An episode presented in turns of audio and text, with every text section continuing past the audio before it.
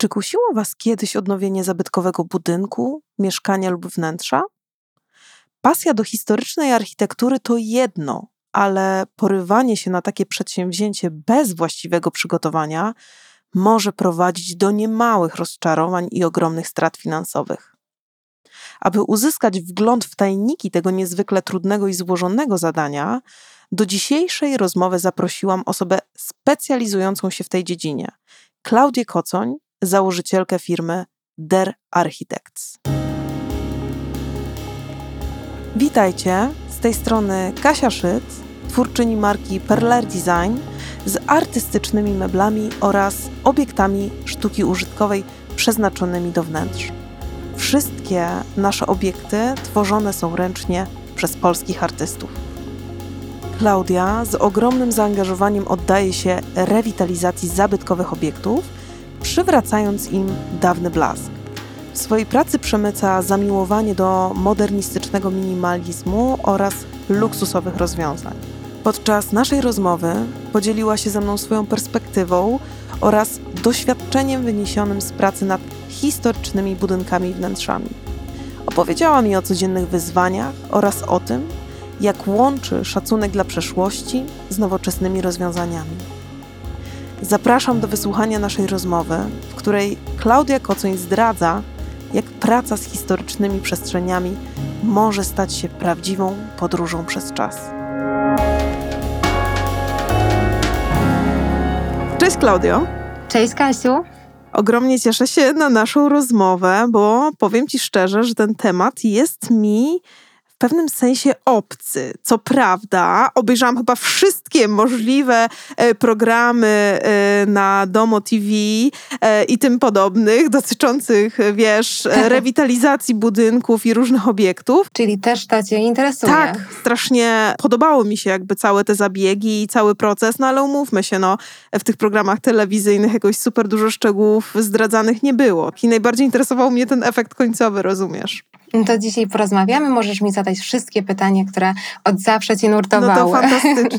a, ja też, a ja też bardzo chciałabym Ci na samym wstępie podziękować za zaproszenie do dzisiejszego odcinka Twojego podcastu i powiem Ci, że już od naprawdę naszej pierwszej rozmowy telefonicznej którą przeprowadziłyśmy, wprost nie mogłam się jej doczekać. To super, ja również. No to co? Moje pierwsze pytanie do ciebie, bo myślę, że tak od ogółu do szczegółu, żeby tych naszych słuchaczy nie przerazić, bo tam jest pewnie dużo detali i du dużo takich skomplikowanych tematów, ale powiedz mi, jaka jest w ogóle Twoja filozofia, czy też podejście do pracy z takimi historycznymi e, obiektami i wnętrzami? Co Cię w tym inspiruje? Wiesz co, to pytanie myślę, że powinno brzmieć, co mnie w tym nie inspiruje, bo po prostu takie, wiesz, obiekty historyczne, zabytkowe, one stanowią formę muzy same w sobie. I ja pamiętam tę moją fascynację u siebie już od tak naprawdę najmłodszych lat, bo podglądałam wszystkie okoliczne zabytki, ale najbardziej oczywiście te straszne i opuszczone, mhm. których nie tliło się już żadne życie.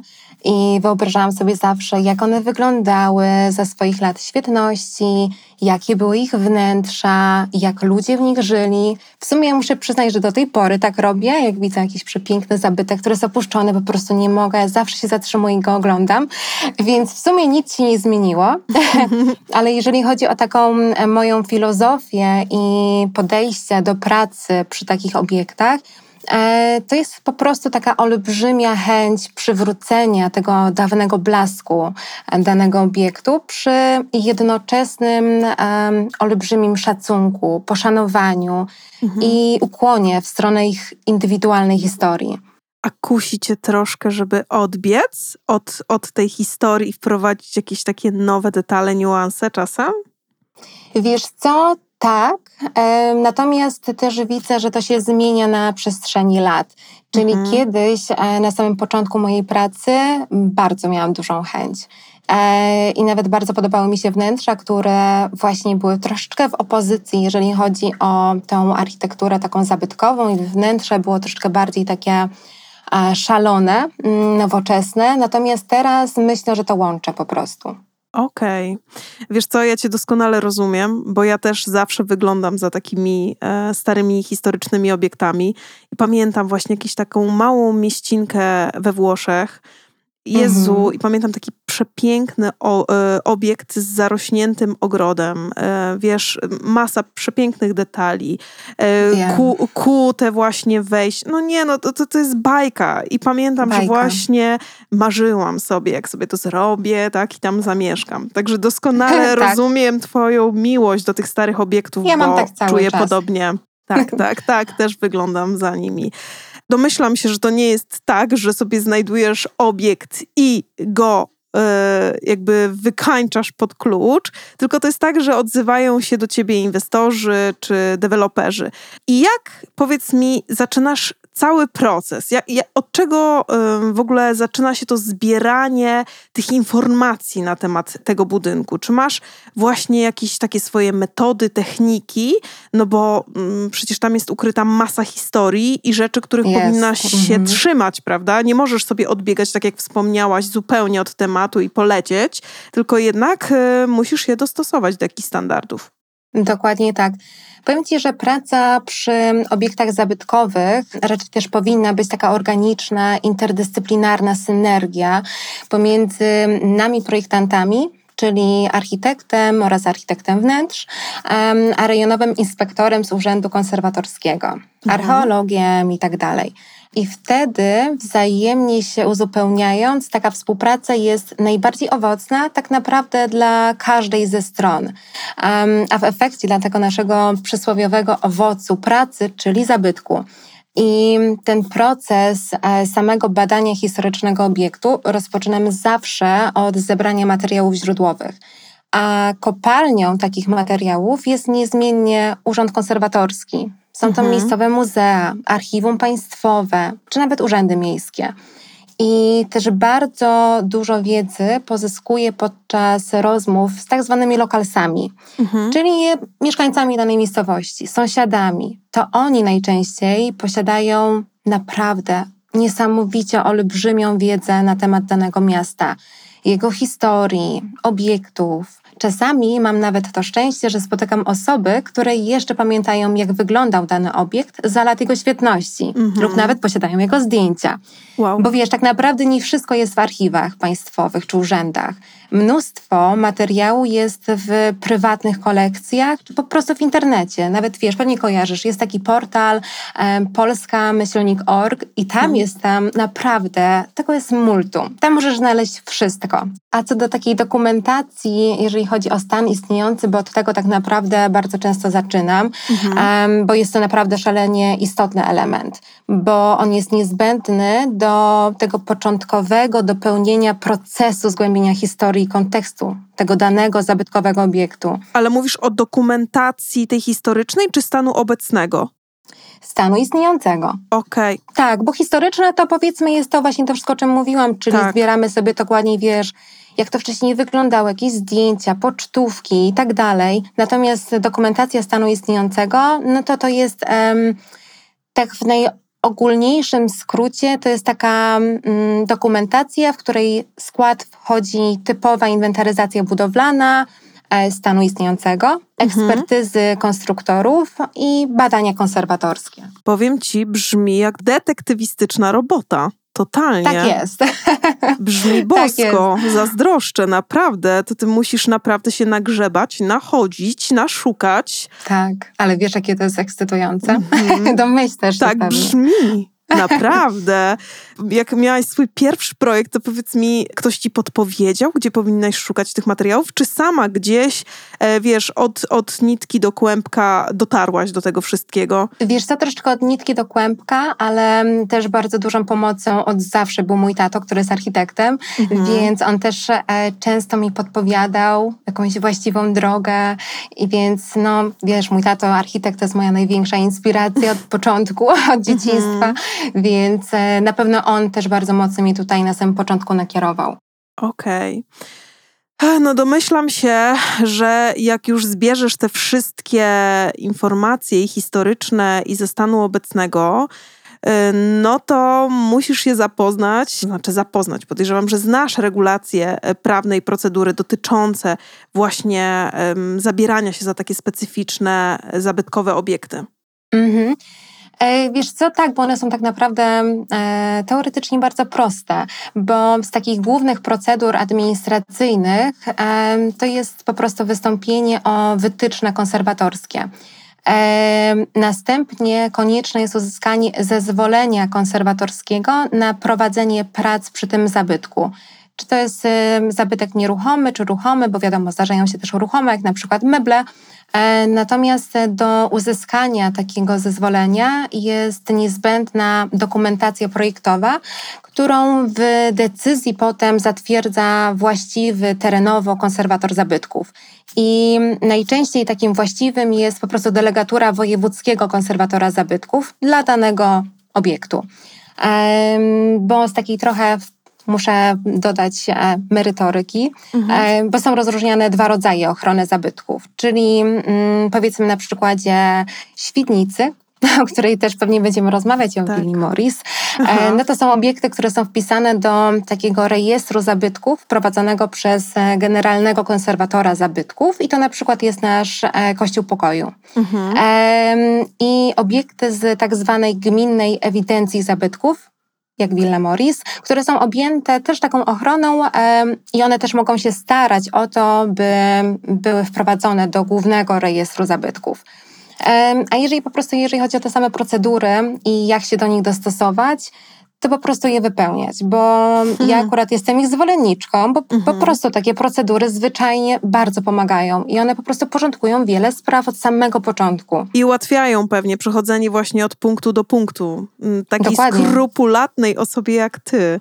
Ehm, no, tak, tak, bo, bo, tak. bo, bo jak ktoś lubi flow, to może nie do końca jest to zawód dla niego, akurat w, w kontekście właśnie takich historycznych obiektów. Dokładnie, dokładnie. Bo mhm. tak jak wiesz, trochę się poznałyśmy, no to ja mam um, manię porządku i mhm. gdybym mogła każde, bo wiadomo, ja nie robię tylko zabytków, um, ale te projekty dotyczące rewitalizacji obiektów zabytkowych, one mają to w sobie, że ja od samego początku czuję, że one są takie uporządkowane. Mhm. Po prostu tak jakby od samego początku ktoś je kontrolował i ja na przykład to lubię, ale znam ludzi, którzy totalnie by się nie mogli w tym odnaleźć. Mhm.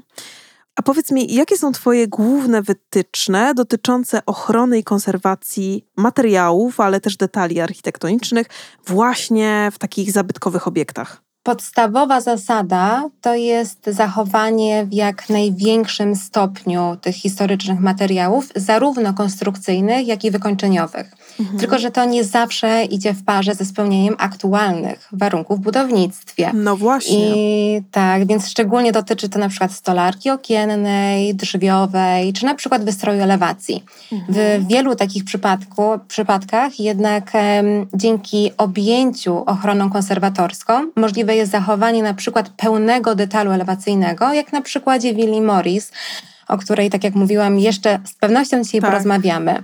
Natomiast ja myślę też, że mm, z pewnością te współczesne technologie są tutaj dużą pomocą. E, na przykład technologia produkcji stolarki okiennej.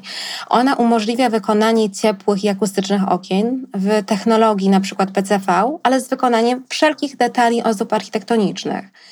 E, natomiast w każdym przypadku obiektu zabytkowego inwestor wspólnie z architektem wnioskuje o takie wytyczne konserwatorskie do określonego przez siebie zakresu przewidywanych prac. I czy są to stricte prace remontowe, czy są to z dużo bogatszym programem przebudowy i rozbudowy. Tutaj w każdym z tych przypadków wspomniane wcześniej wytyczne konserwatorskie są tak naprawdę naszą podstawą do rozpoczęcia prac projektowych. I takie wytyczne konserwatorskie, one są najczęściej odzwierciedleniem danych, które są zapisane w karcie zabytków, które też w jakiś sposób widzimy. I takie dane e, pochodzą ze starych inwentaryzacji, ikonografii, dokumentacji fotograficznych czy starych pocztówek, o których też już mhm. wspominałam. I w większości przypadków one dotyczą na przykład zachowania bryły danego budynku.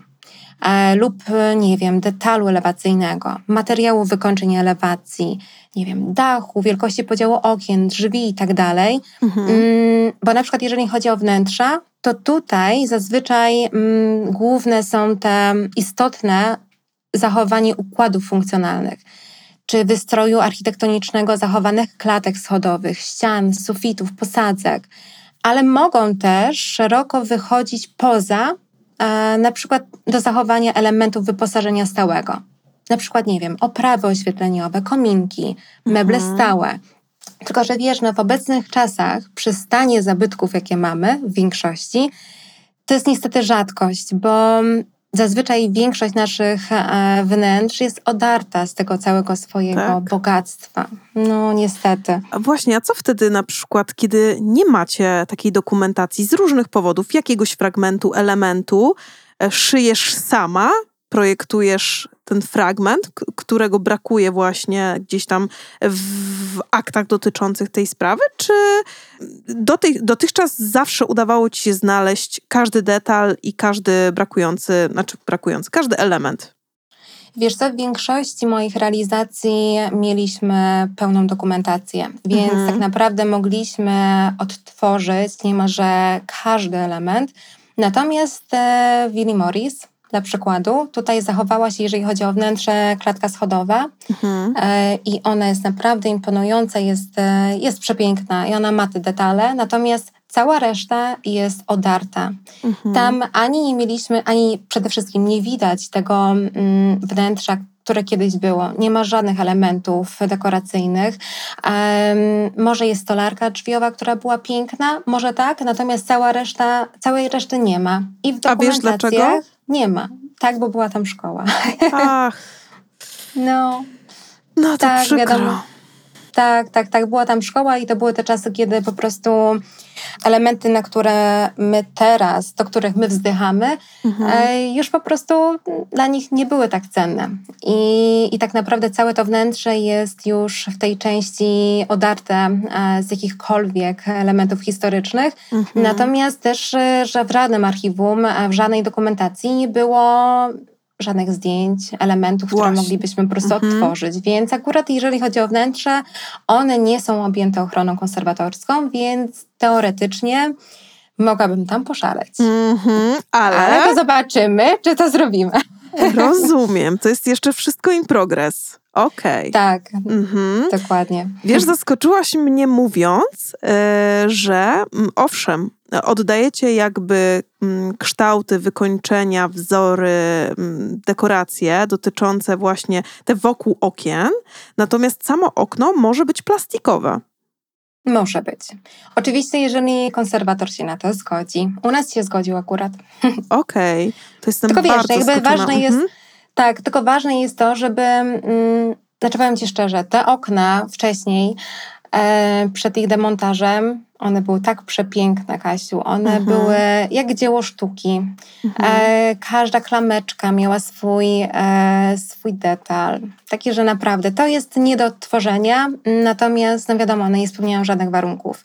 E, I tutaj musieliśmy zrobić wymianę pełną e, stolarki okiennej e, i faktycznie tak robiliśmy je w takiej technologii, natomiast te wszystkie mm, elementy ozdobne zostały odtworzone na wzór tych, które były poprzednio, te, które były pierwotnie. Okej, muszę się tam przejść, bo tutaj e, słuchaczom, którzy o tym nie wiedzą, powiem, że jestem ze Świdnicy, e, więc koniecznie wybadam te okna, bo jestem ich mega, mega ciekawa.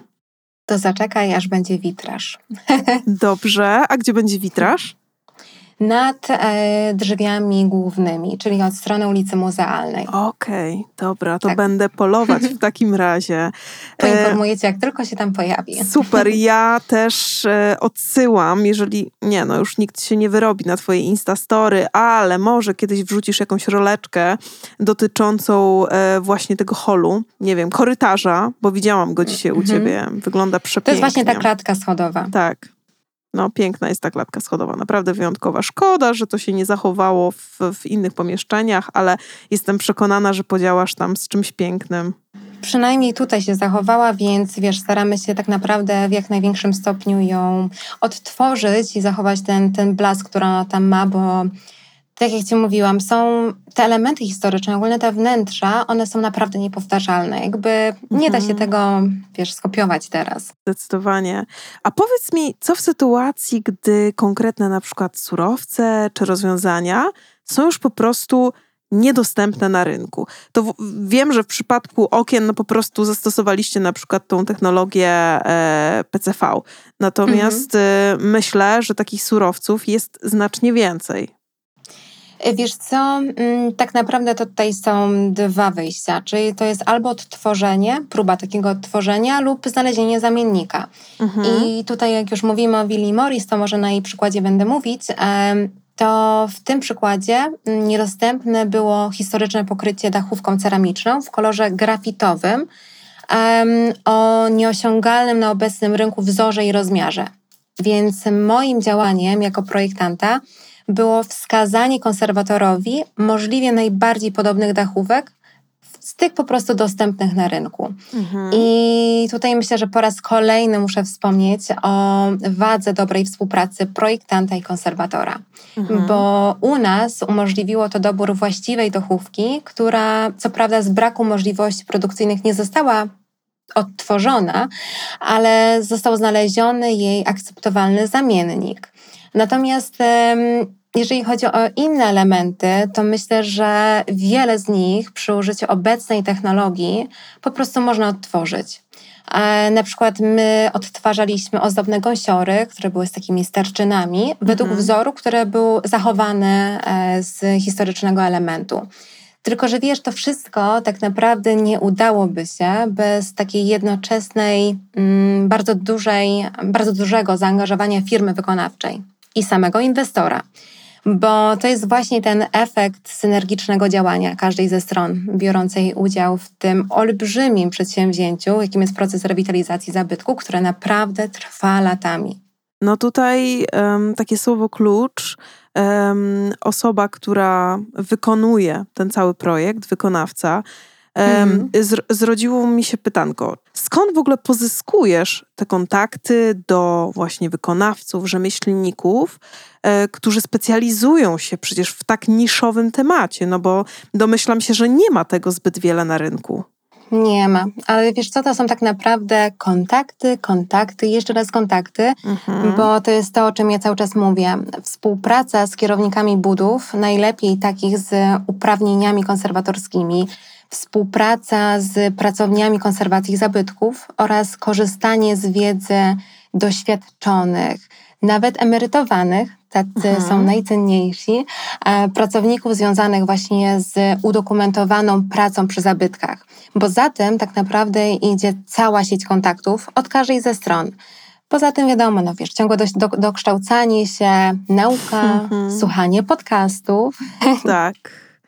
Tak, zdecydowanie. E, A zdarzyło ci się współpracować z osobami, które może nie miały doświadczenia z, z właśnie mm, z historyczną tkanką, ale po dokształceniu się, po czytaniu, po rozmowach faktycznie spełniły oczekiwania? Wiesz co, nie. Nie, do tej Mhm. pory myślę, że każdy z moich inwestorów em, zdaje sobie sprawę z powagi sytuacji Mhm. i całego procesu i raczej wybiera osoby, które są w jakiś sposób już sprawdzone i które, tak jak mówiłam, mają udokumentowaną tą pracę przy zabytkach. Wiesz, no, wiadomo, wykonawcy już konkretniej, na przykład z ekip wykończeniowych i tak dalej, to wiadomo, że tutaj zawsze mogą to być osoby, które wcześniej nie były przy zabytkach ale osoby, które, nie wiem, są od posadzki, od em, elementów sztukatorskich, no to muszą być Mhm. osoby, które, no wiadomo, już są w tym temacie, bo to jest no, praca na zupełnie innej tkance niż w przypadku, nie wiem, realizacji deweloperskich i tak dalej. Absolutnie. No to, to jest kolejna rzecz na twojej liście, która jest naprawdę ogromnie skomplikowana i wymaga od ciebie intensywnych poszukiwań i właśnie takich detektywistycznych umiejętności. I od inwestora, bo to jednak od niego zawsze się wszystko zaczyna. Okej. Wiesz co, tak sobie pomyślałam, bo już kilkukrotnie wspominałaś o Willi Morris. Czy chciałabyś coś więcej o niej powiedzieć, tak żeby nasi słuchacze mieli jakiś taki punkt odniesienia? Villa Morris to jest mój projekt taki, myślę, że na ten moment już e, po trzech latach pracy, po dwóch latach realizacji e, to jest taka moja chyba najbardziej spektakularna na ten moment rewitalizacja, bo Villa Morris e, to jest taka XIX-wieczna rezydencja z 1892 roku. E, Pięć kondygnacji, 1500 metrów kwadratowych powierzchni, które są przekształcone na 12 luksusowych apartamentów i penthouse, który e, będzie mieć prywatny swój taras na dachu, O, z proszę. którego rozpościera się widok na panoramę miasta i góry Sowie. Więc no to jest taki temat, który ma naprawdę specjalne miejsce w moim sercu. E, myślę, że do tego stopnia, że jak już miałam klucze do tego obiektu, to potrafiłam zakraść się tam w środku nocy, żeby popodziwiać, poczuć ten obiekt, jego energię. I mimo, że nie ukrywajmy, obiekt ten jest od dziesiątek lat, był wtedy na ten, na ten moment opuszczony, to ta moja ekscytacja przed tym danym obiektem i tym, że w ogóle tam jestem, że będę mieć ten projekt, to myślę, że przysłaniała możliwość odczucia jakiegokolwiek strachu, e, mimo że trochę thrillerów i horrorów już się naoglądałam. Ale nie to ruszało cię to. Normalnie by mnie ruszyło, ale nie tam. Powiem ci, że zazdroszczę ci tego ogromnie. Naprawdę, ogromnie ci zazdroszczę, że możesz tam być i podziwiać i obserwować wzrost tego miejsca i zmiany, które tam zachodzą. Ja co prawda nie mieszkam w Świdnicy, ale moi rodzice tam mieszkają teraz i powiem ci, że ja wiadomo przyjeżdżam tam na, nadzory, wiadomo, że częściej niż wskazuje na to mój kontrakt. E, Nie Natomiast dziwię się. Tak, natomiast e, co tam przyjeżdżam, e, to naprawdę wystarczy kilka dni i ja przyjeżdżam obok i mówię, Boże, to się tak zmieniło. Tak wiesz, bo na początku, tak jak mówię, ta realizacja już trochę trwa, więc na początku te zmiany były takie drobne, dla nikogo niezauważalne, ale po prostu teraz to już po prostu idzie jak burza.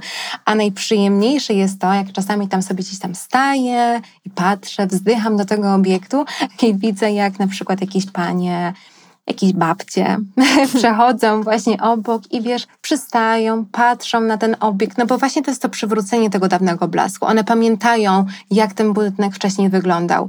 Więc to wiesz, jest po prostu jak miód na moje serce. Tak, to taka świdnicka perełka. Boże, ja tak ubolewałam Tak. nad tym, przechodząc obok, że to wygląda tak, jak wygląda, bo potencjał e, był gigantyczny i teraz widzę, właśnie oglądając twoje storiski i przejeżdżając od czasu do czasu obok i faktycznie, jaki to jest przepiękny, przepiękny budynek. Jest, jest, ale powiem Ci, naprawdę tutaj jest olbrzymia zasługa inwestorów. Naprawdę, Mhm. bo oni to robią też z sercem i to po prostu widać.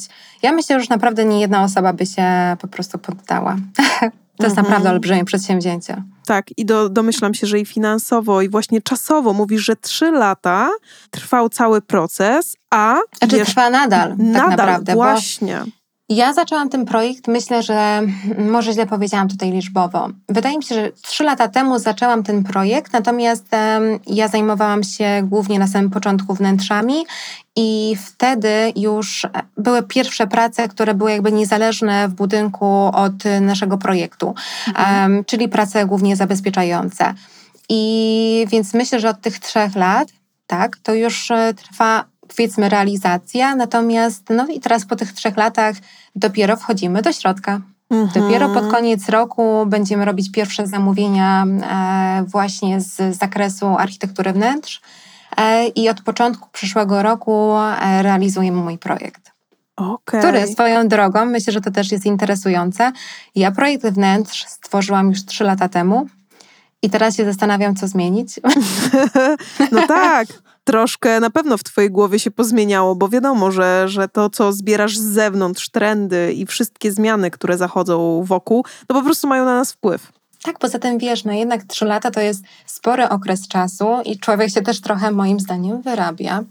więc, Mhm. więc wydaje mi się, że oczywiście jakby baza, koncepcja będzie wiadomo, że ta sama, bo jakby ja od zawsze się kierowałam tym, żeby stawiać na jakieś takie ponadczasowe rozwiązania mm, i materiały, natomiast na przykład kwestia oświetlenia. To dzisiaj byłam na, na nadzorze i myślałam sobie, co bym tutaj zmieniła, bo na przykład to, co zrobiłam trzy lata temu, no i jest okej, ale no już teraz inaczej czuję ten obiekt, inaczej czuję to wnętrze. Mhm. Absolutnie, właśnie też sobie o tym pomyślałam, że, że jeżeli tam często bywasz, um, oglądasz nieustannie tę przestrzeń, to na pewno będą ci się rodziły nowe pomysły, nie? Że jakby mhm. zupełnie inaczej, kiedy to jest początek, kiedy jeszcze nie masz takiego, nie wiem, związku, takich uczuć w stosunku do tego obiektu, na pewno projektuje się nieco inaczej. Tak, teraz moje uczucia są olbrzymie do tego obiektu. Mhm. jeszcze, jeszcze, jeszcze mocniejsze niż na samym początku. Mhm. No, okay. tak jak mówię, ale też jest akurat tutaj ten plus tego, że pani inwestor jest też osobą, która ma bardzo otwartą głowę i która myślę, że mm, też z olbrzymim sercem podchodzi do tego tematu e, i jest też bardzo właśnie otwarta na takie nowe propozycje, na jakieś właśnie zmiany dodatkowo, więc to też jest bardzo na plus. Mhm, no, myślę, że to jest fajne podejście, no bo po to zatrudniasz tych specjalistów, osoby, które się tym pasjonują, które się w tym specjalizują, prawda? No, po to właśnie sięga się po um, pasjonatów tematu. Dokładnie, dokładnie tak. A powiedz mi, jakie są takie największe wyzwania w Twojej pracy właśnie z zabytkowymi obiektami? No i jak sobie z nimi radzisz, jakie przezwyciężasz? Wiesz co, myślę, że takim największym wyzwaniem to jest moment, w którym jest stan zagrożenia konstrukcji, mhm. bo to jest coś, co wymaga pilnych działań, działań zabezpieczających, a w wielu przypadkach wiąże się na przykład z niemożliwością odtworzenia, nie wiem, na przykład zabytkowego stropu, który już uległ zawaleniu. I myślę, że z takich ogólnych, najczęstszych i takich najbardziej wymagająco męczących e, to jest taka koordynacja wielu firm, w związku z czym inwestor najczęściej jest skazany na bycie generalnym wykonawcą i nie ma tego luksusu zlecenia kompleksowych prac przy zabytku jednej firmie. Mhm. Bo wiesz, tutaj masz kogoś od elewacji, tutaj od witrażu, od dachu, od posadzek i tak Więc e, tutaj jest moja taka odwieczna rada e, dla moich inwestorów, to jest to, żeby już od samego początku znaleźć dobrą firmę budowlaną i wnikliwie wypracować organizację pracy wielu firm. Bo na rynku jest, tak jak już e, mówiłaś wcześniej, jest niewiele firm, które oferują taką kompleksową tak. obsługę tego typu inwestycji. Mhm. Jest oczywiście kilka, więc jeżeli oczywiście inwestor może sobie na to pozwolić, bo wiadomo, że to to jest dużo większe wtedy przedsięwzięcie finansowe, a to jeżeli może sobie na to pozwolić, to ja celowałabym w to, bo naprawdę to dużo ułatwi i przyspieszy po prostu cały proces. A powiedz mi, to brzmi troszkę tak, jakby to było strasznie stresujące zajęcie. Pewnie jest, nie dla mnie. No tak, ale wiesz, ty jakby ciągle krążysz nad tym tematem, nadzorujesz, sprawdzasz, wiesz, jesteś na bieżąco z tematem, więc myślę, że ciebie to też chyba trochę kosztuje. Wiesz co, teraz jesteśmy na takim etapie, że mm, myślę, że teraz są już te najprzyjemniejsze etapy, ale na samym początku, kiedy wychodziliśmy tak naprawdę trochę ze stanu, ze stanu takiej ruiny, to, to naprawdę to, to było ciężkie. I tak jak mówię, dlatego jestem w stanie na przestrzeni już lat doświadczenia powiedzieć, że od samego początku trzeba wypracować tą strategię i koordynację tych firm, bo tak jak mówię, można zlecić to jednej firmie, Nigdy akurat tak nie robiłam i moi e, tutaj klienci zazwyczaj mieli kilka firm, które zajmowały się różnymi dziedzinami, różnymi aspektami. E, natomiast e, myślę, że właśnie to, żeby mieć od samego początku perfekcyjnie wybranego generalnego wykonawcę i dodatkowo idealnie zorganizowany ten cały proces, myślę, że to jest ten klucz do sukcesu. Mhm. Bo tak po prostu jest, że w, na samym początku wydaje mi się, że okej, okay, ten będzie od witrażu, ten będzie od posadzki i tak dalej, ale potem naprawdę to muszą być tak sprawdzeni fachowcy, żeby po prostu to potem się nie rozleciało. Bo mm. będzie naprawdę bardzo dużo momentów, w których inwestor będzie chciał już po prostu sobie odpuścić ten temat. E, więc ta organizacja pracy od samego początku jest tutaj szalenie ważna. No i znowu te detektywistyczne umiejętności, żeby znaleźć tych specjalistów, żeby odsiać nie? tych, którzy mm, no, może nie do końca sprawdziliby się w tej roli. Nie jest to łatwe. Myślę, że szczególnie kiedy robi się to po raz pierwszy, nie? Kiedy się jeszcze nie, Na ma, tego, mhm, nie ma się tego odsianego i tak mm, ufasz komuś na słowo, Mm, a tu się mogą różne dziwne rzeczy podziać. Dokładnie. Także ktoś z kontaktami jest fajny. Dokładnie, te kontakty są bardzo ważne. Natomiast e, myślę, że ta współpraca właśnie z konserwatorem jest tutaj naprawdę, naprawdę szalenie ważna, bo mm, podczas takiej współpracy sam konserwator może po prostu polecić e, sprawdzonych No fachowców. tak. Bo wiesz, no konserwatorzy po prostu są ogromnymi skarbnicami wiedzy zarówno merytorycznej, jak i też praktycznej. Zdecydowanie. A powiedz mi, jakie strategie stosujesz, aby pogodzić nowoczesne potrzeby funkcjonalne właśnie tych, tych wnętrz i w ogóle całych obiektów z koniecznością zachowania tego historycznego charakteru? To jest taka mm, synergia w osi czasu, czyli tworzenie współczesności, ale w mm, odniesieniu do znaku czasu, czyli projektowanie na podstawie obecnych potrzeb funkcjonalnych naszych klientów e, i też regulujących to przepisów w odniesieniu do historycznie ukształtowanych przestrzeni, brył, wnętrz itd. Bo tak naprawdę to, co w dużym stopniu tworzy w mojej branży wnętrze, to są materiały. A one tak naprawdę przecież niewiele się zmieniły. Teraz jest na przykład moda na tynk gliniany. On jest wszędzie. Tylko, że to nie jest tak naprawdę nic nowego. Przecież już dawniej stosowano glinę jako wyprawy tynkarskie.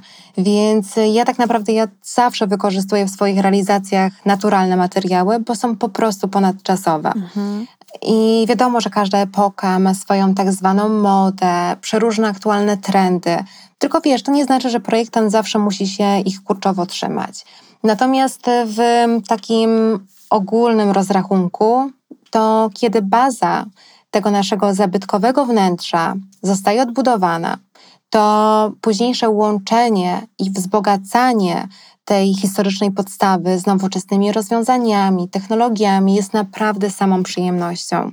A te dwie warstwy po prostu świetnie się uzupełniają i bardzo cieszą oko na sam koniec, bo dostosowanie zabytków do nowoczesnych potrzeb i wzbogacanie ich o dzisiejsze nowoczesne technologie Mhm. po prostu pokazują w efekcie końcowym tylko to, jak bardzo mijające lata działają tak naprawdę na naszą korzyść. Absolutnie, tylko wiesz, pomyślałam sobie o jednej rzeczy, bo wspominałaś o tym wcześniej, o układzie funkcjonalnym. Czy dobrze zrozumiałam, że em, ten układ pomieszczeń musi być w niezmienionej formie? Bo umówmy się, jakby ten układ pomieszczeń e, był związany z funkcjonalnością i jakby życiem e, ludzi 100 lat temu. Natomiast Oczywiście. tak, w dzisiejszych czasach mamy nieco inne podejście, e, inaczej spędzamy czas w naszych domach. W związku z czym ten układ funkcjonalny zazwyczaj w tych nowoczesnych budynkach wygląda inaczej niż 100 lat temu. Oczywiście, że tak. I tutaj e, ważna jest em, od samego początku sprawdzenie tego stanu istniejącego e, i tego tak naprawdę, na co możemy sobie pozwolić w tym wnętrzu, bo czymś innym jest to, o czym mówiłam, czyli zachowanie tego głównego układu funkcjonalnego, a czymś innym jest wprowadzanie jakby zmian, które nie wpływają na ten główny układ funkcjonalny. Czyli tak naprawdę u nas e, w Willi Morris, tak jak mówiliśmy wcześniej, to na samym początku była prywatna rezydencja tego naszego Morysa. E, natomiast e, potem to było muzeum, więc zupełnie inna funkcja. Potem była to szkoła, więc zupełnie inna funkcja. I tak naprawdę teraz, kiedy wracamy do tej funkcji mieszkalnej i robimy tam nie jedną pojedynczą rezydencję dla jednej rodziny, tylko tak naprawdę 13 apartamentów, no to wiadomo, że ten nasz układ funkcjonalny wewnętrzny się zmieni. Tak. Natomiast główny układ funkcjonalny, czyli e, że mamy wejście od strony ulicy Muzealnej do bramy głównej i tam mamy tą naszą okazałą, kon, pięciokondygnacyjną klatkę schodową i ka- z każdego tak naprawdę kondygnacji mamy wyjście na dociągów komunikacyjnych i tak naprawdę to my nadal zachowujemy. Natomiast potem przekształcamy, oczywiście przy zachowaniu tych elementów, które muszą po prostu zostać, e, przekształcamy to pod nasze potrzeby. Czyli tutaj na przykład na każdej z kondygnacji e, mamy po wejściu z klatki schodowej do ciągu komunikacyjnego, mamy wejście do korytarza, a z niego wejście do trzech niezależnych lokali mieszkalnych. kolejne zabawy e, z tym, domyślam się, liczne, tak żeby jakby zgadzało się wszystko z tymi zaleceniami, historyczną tkanką, ale jednocześnie właśnie, żeby spełniało te współczesne standardy i potrzeby mieszkańców. Dokładnie. Wiesz, tak sobie pomyślałam, że są osoby, którym na pewno marzy się jakiś taki historyczny obiekt. Um, upolowali go sobie, zakupili. Szczęściarze. Szczęściarze, ale jednocześnie pamiętam w tych programach, o których wspominałam na samym początku, o rewitalizacji, o odnawianiu starych obiektów, że tam był krew, pot i łzy. I często te osoby żałowały, że podjęły się tak dużego przedsięwzięcia, po prostu nie miały zielonego pojęcia, z czym to się wiąże. I niektórzy rezygnują. I niektórzy rezygnują, na pewno. I właśnie chciałabym Cię o to zapytać. Jeżeli ktoś się już na to zdecyduje, bo ma w sobie dużo entuzjazmu i wierzy w to, że ten projekt się powiedzie, jakie dałabyś mu takie praktyczne wskazówki właśnie w przypadku takich zabytkowych domów czy mieszkań? co zrobić, od czego zacząć, albo czego absolutnie nie robić? Myślę, że taka główna rada naczelna to jest po prostu współpracować z konserwatorem przy udziale fachowców. I mam tutaj na myśli wsparcie naprawdę dobrego architekta z doświadczeniem przy, w pracy przy takich obiektach, mm, ale również też kierownika budowy, i od samego początku, o tym już też dzisiaj rozmawiałyśmy, to takie mozolne wyszukiwanie wykonawców, bo to naprawdę dużo ułatwia. Mhm. I wiesz, takich wykonawców tak naprawdę można znaleźć podczas współpracy z konserwatorem.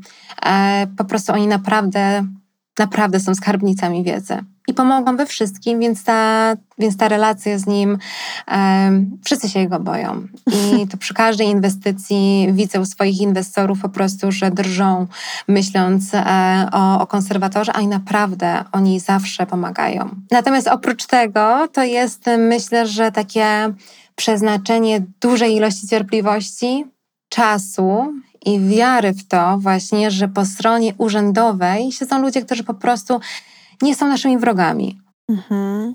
Okej, okay. czyli podsumowując, otaczanie się e, specjalistami, osobami z ogromną wiedzą i doświadczeniem w tym konkretnym temacie. E, to jest kluczowe, ale myślę sobie, że to się wiąże z um, dużym budżetem, bo um, wiem, słyszałam o tym już niejednokrotnie, że ktoś zabiera się czasem za jakieś historyczne, um, historyczne mieszkanie na przykład i liczy na to, że samodzielnie poradzi sobie z, z całym remontem. Tak, ma taką wizję, że po kosztach w pewnym sensie odnowi sobie e, mieszkanie, które było znacznie tańsze. No i to się chyba może źle skończyć z tego, co mówisz. Może się źle skończyć, bo tak jak mówię, to oczywiście znam wiele osób, które tak robią. Natomiast mhm. to chyba nigdy nie skończyło się happy endem i zawsze w którymś momencie jednak wołają o tą pomoc. Mhm. Chyba, że są to osoby, które miały doświadczenie w takich obiektach przy, w przypadku po prostu, nie wiem, innych inwestycji, nie własnych, nie prywatnych.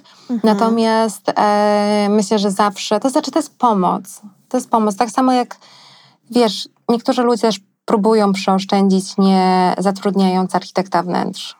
Mhm. To, to wiadomo, to też ma swoje bardzo duże minusy i mimo, że teoretycznie e, urządzanie mieszkania jest czymś e, znacznie mniej inwazyjnym niż e, rewitalizacja zabytków, e, czy rewitalizacja lokali mieszkalnych też w zabytkach, e, to jednak naprawdę no, trzeba umieć korzystać z pomocy. Zgadzam się absolutnie. Wspomniałaś tutaj właśnie o architektach wnętrz. Ja też mam takie poczucie i z rozmów z architektami wnętrz e, wyciągnęłam taki wniosek, że tak naprawdę przy współpracy z nimi bardzo często oszczędzamy. Pomimo, Dokładnie. pomimo że oczywiście mm, architekt wnętrz pobiera opłatę za swoje usługi, co jest absolutnie naturalną sprawą, ale właśnie te kontakty, to, że nie popełniamy błędów, które później musimy naprawić, które są bardzo często e, mega kosztowne, no to, to, jest, to jest naprawdę ogromne. E, to ogromne, jest oszczędność. Tak, to jest oszczędność. To nie jest tylko takie wsparcie merytoryczne, estetyczne, ale właśnie oszczędność e, koniec końców. Dokładnie tak. E, wspominałyśmy tutaj o tej twojej ukochanej willi, ale ciekawa jestem, czy masz jeszcze w serduszku jakieś inne projekty, które dobrze pamiętasz, na których się uczyłaś, e, które, nie wiem, przyniosły jakieś fajne wnioski.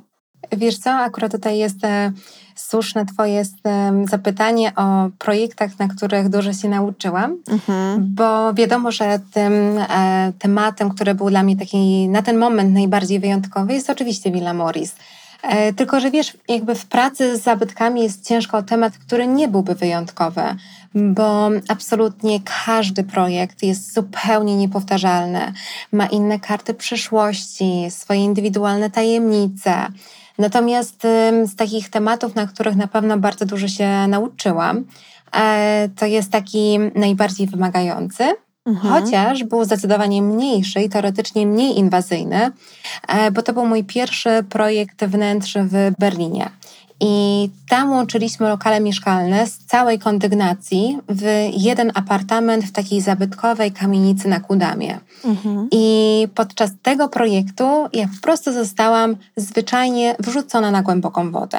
Praktycznie tuż po studiach, w pierwszym roku funkcjonowania mojej firmy, E, zgłosił się do mnie inwestor, który powierzył mi realizację jego nowego apartamentu. I z pozoru to był temat jak temat, tylko że różnił się tym, że po tygodniu od podpisania umowy na projekt dostałam klucze, miałam przyjechać ze swoją ekipą remontową i wszystkim się zająć. Mhm. Bez projektu, Podkreślam wow. bez projektu, mm-hmm. po autentycznie wyłącznie przeprowadzonym wywiadzie i analizie potrzeb funkcjonalnych. Mm-hmm. Podczas gdy on wyleciał na kilka tygodni na Malediwy, co wiadomo łączy się z barierą w postaci kontaktu stron w różnych strefach czasowych, mm, to ja w tym czasie miałam robić projekt wnętrz, jednocześnie realizując go każdego dnia z moimi pracownikami na tak zwanym żywym organizmie. Mhm. Więc wiesz, Kasiu, no to był szalenie ryzykowny temat, bo po drodze absolutnie wszystko mogło pójść nie tak, mhm. ale na przestrzeni lat ja myślę, że to było właśnie to ryzyko. Szkoła życia. Dokładnie tak, to było ryzyko naprawdę warte podjęcia. Mhm. I tutaj każdy dzień pracy był szczegółowo przeze mnie raportowany, dokumentowany. Mm, a po czterech tygodniach mój inwestor wszedł do apartamentu, który absolutnie niczym nie przypominał tego, który nam zostawił te cztery tygodnie wstecz. Bo pierwotnie lokale, które mieliśmy połączyć, one zdawały się być takie małe, bo były pełne podziału na serię mhm. klaustrofobicznych pomieszczeń, przez co ta przestrzeń, teoretycznie duża, kompletnie nie była odczuwalna jako taka. I po naszych zmianach i takiej niemalże momentalnej decyzji o wyburzeniu większości ścian działowych, otrzymaliśmy przestronną, otwartą, pełną światła przestrzeń o imponującej wysokości i detalach mhm. sztukatorskich, których, o których inwestor nie zdawał sobie nawet sprawy. Wow. I to jest właśnie dowód na to, że praca przy zabytkach i takich historycznych obiektach to jest nieustanne odkrycia i niespodzianki, bo w trakcie tego naszego procesu realizacji podczas wykonywania odkrywki w suficie podwieszanym, e, odkryliśmy, że poprzedni właściciel w celu zmniejszenia kosztów związanych z ogrzewaniem mieszkania podwiesił sufit, mhm. zmniejszając tym samym wysokość pomieszczeń o całe 100 centymetrów. Wow! I kryjąc pod tym mhm. sufitem przepiękną, bogatą sztukaterię w mhm. postaci historycznych listew przysufitowych, okazałych rozet, które uwielbiam. Oczywiście to wszystko wymagało, wymagało renowacji e, w pracowni sztukatorskiej, ale ten efekt końcowy, on był tak imponujący, bo takich elementów historycznych po prostu nie da się podrobić.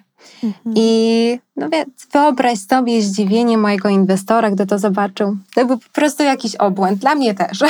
Nie, ogromnie Ci gratuluję w ogóle, że podjęłaś się tego tematu i tak fantastycznie sobie z nim poradziłaś, bo domyślam się, że troszkę inaczej wygląda współpraca mm, z Polakami nad polskim obiektem. Wiesz, no gdzieś już też trochę znasz charakter tej pracy. Mm, nie wiem, jak jest z twoim niemieckim. Podejrzewam, że też e, gdzieś tam sobie musiałaś z tym poradzić, ale też e, wiesz, jest to jakieś, jakieś utrudnienie, jakaś bariera, prawda? Tak, wszyscy mi tego odradzali. Wszyscy ci odradzali, a ty na przekór. I super, bo to zaczęło Tak. to chyba twoją... po prostu, Mhm, tak. zaczęło chyba właśnie iść w tym kierunku, o którym marzyłaś od dziecka, o którym wspominałaś. Tak, dokładnie tak. I wiesz, samo to, że wiesz, musiałam wyjechać tak naprawdę tydzień po podpisaniu umowy e, do Berlina, tam zamieszkać sama. I to było naprawdę no, szkoła życia, ale naprawdę powtórzyłabym to. Nie dziwię się, naprawdę ogromnie ci gratuluję i podziwiam. Bo Bardzo dziękuję. Wielkie wow. No, także wiesz, praca przy zabytkach to jest może wymagający, trudny temat, no ale zobacz, jaki on jest wdzięczny. To prawda. Ale myślę, że chyba trzeba mieć jakiś konkretny zbiór em, cech, umiejętności, mm, temperamentu, żeby e, wchodzić w ten temat właśnie z taką pasją, otwartością, chęcią, odwagą, bo myślę, że tutaj odwagi naprawdę mm, trochę potrzeba. Na pewno tak. Po prostu musisz mieć to w sobie, bo ja znam projektantów, którzy po prostu załamują się, jak widzą takie wnętrza, zrujnowane. Naprawdę. Yy, Mhm. I zawsze uważają, że po prostu tego się nie da odratować, a ja wchodząc do takich wnętrz, zauważam po prostu rzeczy, których inni nie widzą i po prostu jestem cała podekscytowana. Już się po prostu nie mogę doczekać. A na samym początku mówiłaś mi o tym, że mm, jak to jest, czy to do mnie właśnie zgłaszają się klienci i tak dalej. Mhm. No i właśnie zazwyczaj to tak było, natomiast teraz mam taką jedną perełkę, którą po prostu od, oglądam od kilku lat, która Mhm. właśnie tak stoi. I ja po prostu marzę, marzę o tym, żeby się nią zająć, bo przejeżdżam o niej, to też jest Świdnica oczywiście, tam Aha. są same perełki. Jak przejeżdżam za każdym razem e, wzdłuż tej ulicy, to po prostu wzdycham do niej i po prostu ja czuję, że ja muszę się tym zająć. Więc wiesz, nie zawsze jest tak, że ci klienci sami do mnie przychodzą, czasami po prostu trzeba ich jakoś przyciągnąć. Ściągnąć I to jest dokładnie. ten obiekt teraz. Także Rozumiem. mam nadzieję, że jak następnym razem będziemy rozmawiać, to będę opowiadać o tej realizacji.